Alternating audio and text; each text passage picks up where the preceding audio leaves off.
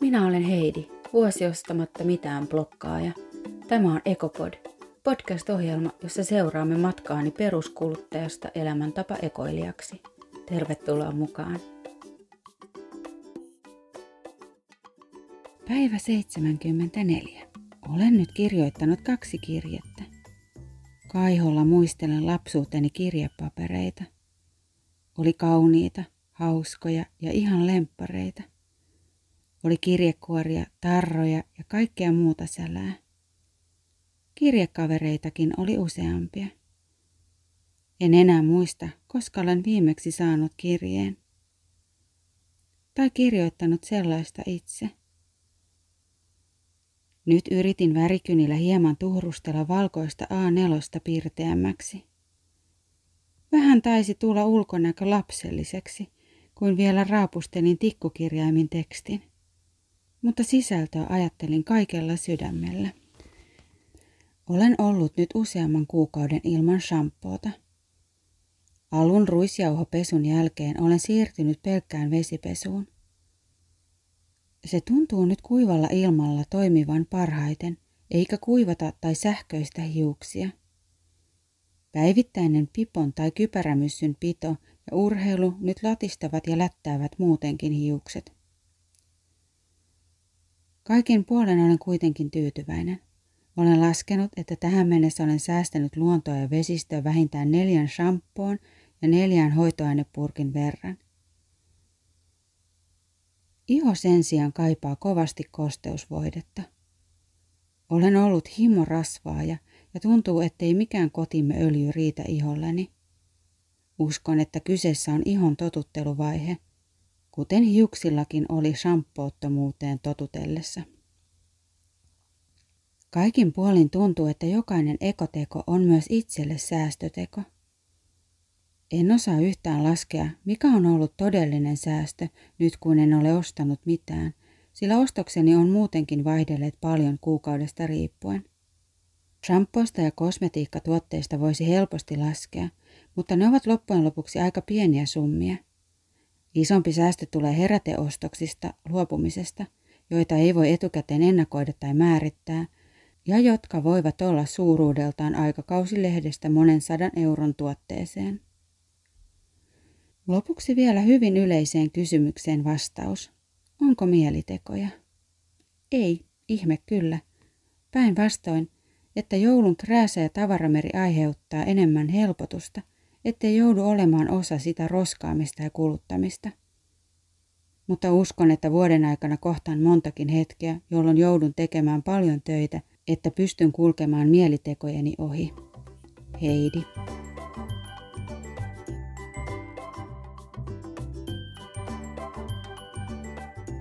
Mä lopetin tuolla mun silloisessa työpaikassa, joten nuo kirjeet olivat myös kiitoskirjeitä.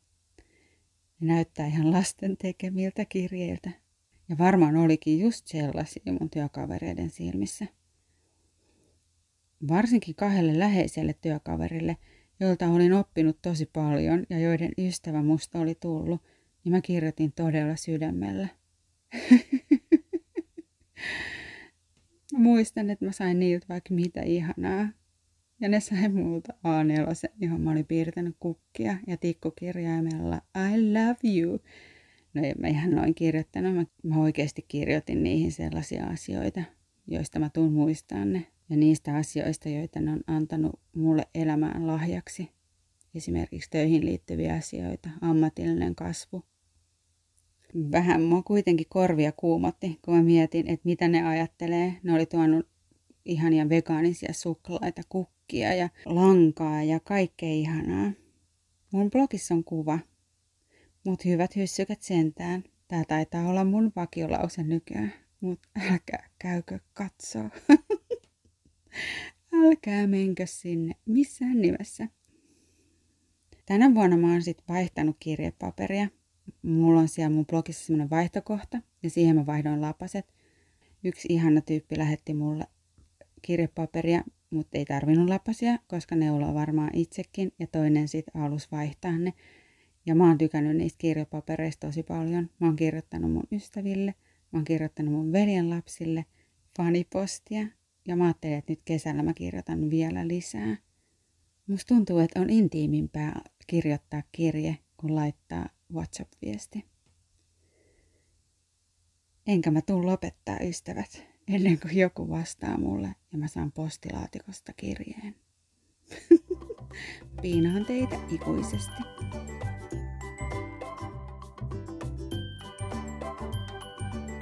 No tuossa postauksessa oli monta teemaa jotenkin tosi lyhyesti sivuttuna.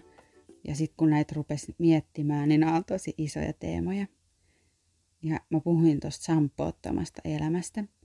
Niin se on sekä helppoa että kauheata. Siis se on edelleen tänä päivänäkin jotenkin sekä helppoa että kauheata. Mä en osaa sanoa sitä, että millaiseksi hiukset tulee. Kun mulla on ainakin semmoinen perus kiiltävä silkkinen tukka, joka on joko sähköinen tai rasvainen aina silloin, kun mä käytin shampoota. Että ei ollut mitään vaihtoehtoja. Ja sitten kun siitä tuli sellainen rasvainen, niin siitä tuli sellainen liisterinen. Mutta kun sä lopetat shampoon käytön, niin se liisterisyysvaihe menee ohi. Ja sen jälkeen ne ei ole enää sellaiset, että semmoista vaihet ei tule. Mutta niiden hiusten tuntuma kyllä muuttuu jollain tavalla. Musta tuntuu, että mun hiuksista tuli paksummat ja niiden värikin muuttui. Ja mä en tiedä, en mä halua sanoa, että mun hiukset on koiran turkki, koska se,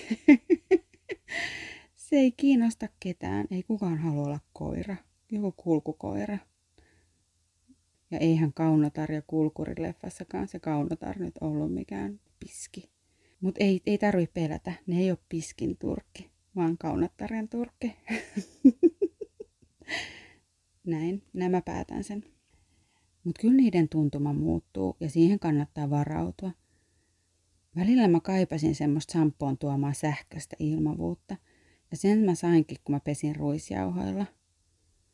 Mutta sen jälkeen mä olisin tarvinnut jotain ainetta, että mä olisin saanut sen sähköisyyden pois. Eli jos mä pesin ruisjauhoilla, niin sit musta tuntui, että mä olisin tarvinnut jotain hoitoaineen tyylistä. Niin sit mä siirryin pelkkään vesipesuun. Ja mä pesin pelkällä vedellä.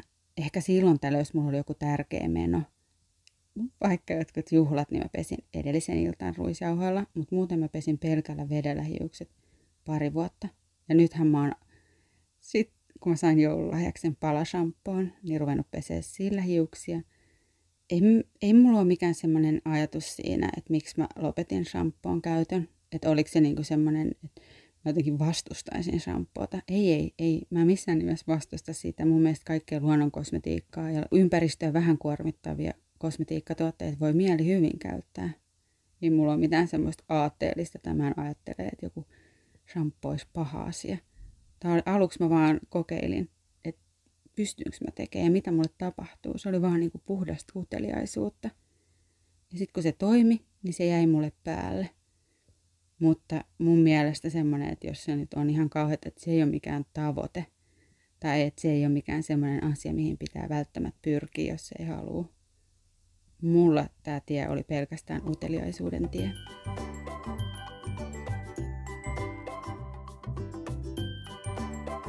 Hiukset oli mulle helpommat kuin iho. Siis mä oon ollut rasvaläträäjä. Mä oon rakastanut rasvatuubeja. Mä oon rakastanut kaikkia voiteita. Mä oon tykännyt voidella aamulla, illalla itseni, kädet eri rasvalla, kaulan eri rasvalla, kasvot eri rasvalla, ryppyvoidetta, silmän ympärysvoidetta, selluliittirasvaa, jalkarasvaa, en mä tiedä, kaikki maailman rasvat. Niin ne on kyllä ollut mun iholla. Ja iholla oli tosi vaikea tottua. Mun jalat kuivu todella paljon. Talvipakkaset, sitten töissä ilmastointi päällä. Ja sitten lopettaa niillä siis 20 vuotta kestäneen päivittäisen tavan, niin sehän on ollut varmaan shokki mun iholle. Mut nyt, kolme vuotta myöhemmin, mun iho on sopeutunut. Mulla on kookosöljyä. Ja siitä mä käytän aina välillä. Että kyllä mulla välillä just varsinkin jalat kuivuu.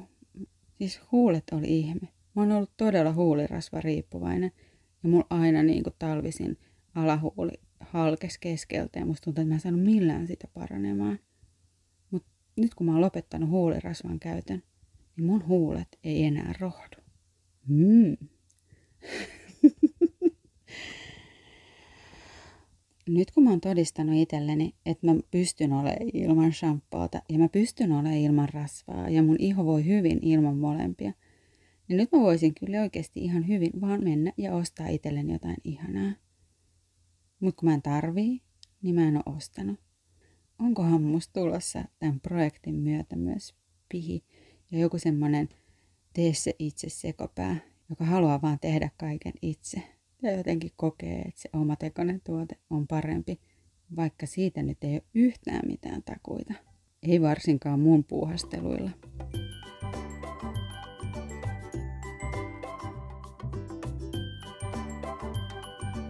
Eniten mä harmittaa, että mä oon tajunnut kirjata ylös ostoksiani ja kuluttamistani ennen tätä projektia. Mä taisin jo viime podcastissa sanoa, että olisi ihanaa, että olisi joku rinnakkaisheidi, joka jatkaisi elämää entiseen tapaan ja ostelisi mitä haluaisi ja kuluttaisi. Ja sitten olisin minä, joka voisin verrata sitten tätä mun nykyistä elämäntapaa siihen elämäntapaan. Mutta se on nyt myöhäistä. Säästöjä tulee.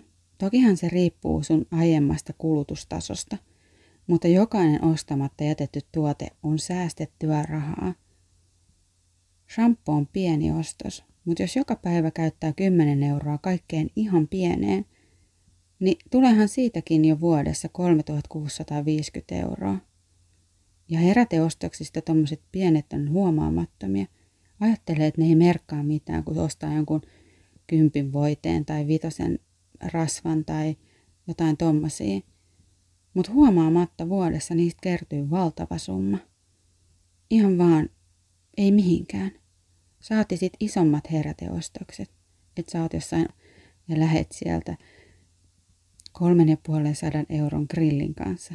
Vaikka sulla on kotona toimiva grilli. Mutta se oli hyvässä tarjouksessa ja sä halusit sen. Mutta mulla ei ole mitään faktaa tarjota, että kuinka paljon tämmöisessä säästää. Mutta jos sä suunnittelet tällaista tai haluat muutenkin vähän pihimmin tai säästeliäämmin, niin kannattaa kirjoittaa ylös. Se on tosi mielenkiintoista. Ja tuu kertoa mulle, koska mäkin haluan tietää. Kuten mä sanoin, että tässä oli tosi monta pientä aihetta tässä postauksessa, vaikka tässä oikeasti ei ollut mitään – ja mä oon jotenkin ympännyt tänne myös mieliteot. Ja joku oli kysynyt, että onko se ollut mielitekoja, ja mä vastasin, että ei. Ja ei ollutkaan.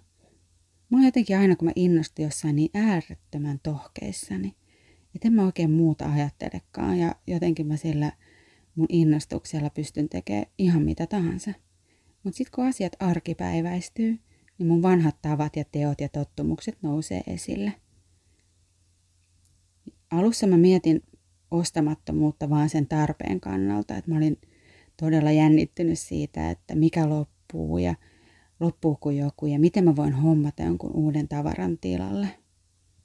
Mutta mitä pitemmälle aika kuluu, niin sen enemmän mua alkoi kiinnostaa ne syyt, jotka laukaisee ostamisen halun. Et mikä tunne siellä on taustalla, mikä vaatii mua ostamaan uuden paidan. Tai mikä ajatus saa aikaan toiminnan, jonka lopputulos on kasa uusia vaatteita ja miinuksella oleva pankkitili. Ajatuksiin ja mielitekoihin ja haluihin ja joihinkin ajatuskaavioihin liittyvät jutut on musta tosi mielenkiintoisia. Ja säkin joudut miettimään niitä, jos oot vielä kuuntelemassa tätä podcastia muutaman kuukauden päästä. Sä et halua jäädä paitsi näin pärisittävästä asiasta. Jos sä mietit, mistä aloittaa omaa ekoilua, niin seuraa tällä viikolla sun omaa elämääsi. Mitä sä syöt, miten liikut paikasta toiseen, mitä ostat ja mihin kulutat. Se kertoo hyvin paljon ja näyttää sulle, että missä on semmoinen pienen pieni rako, johon sä voisit tehdä pienen pienen muutoksen – ihan huomaamatta pikku askel kerrallaan muuttaa sun elämää ekologisemmaksi. Sä voit vaikka kävellä kauppaan tai vaihtaa riisin ohraan. Mut kuitenkin semmonen pieni muutos, joka ei keikuta sun arkivenettä liikaa.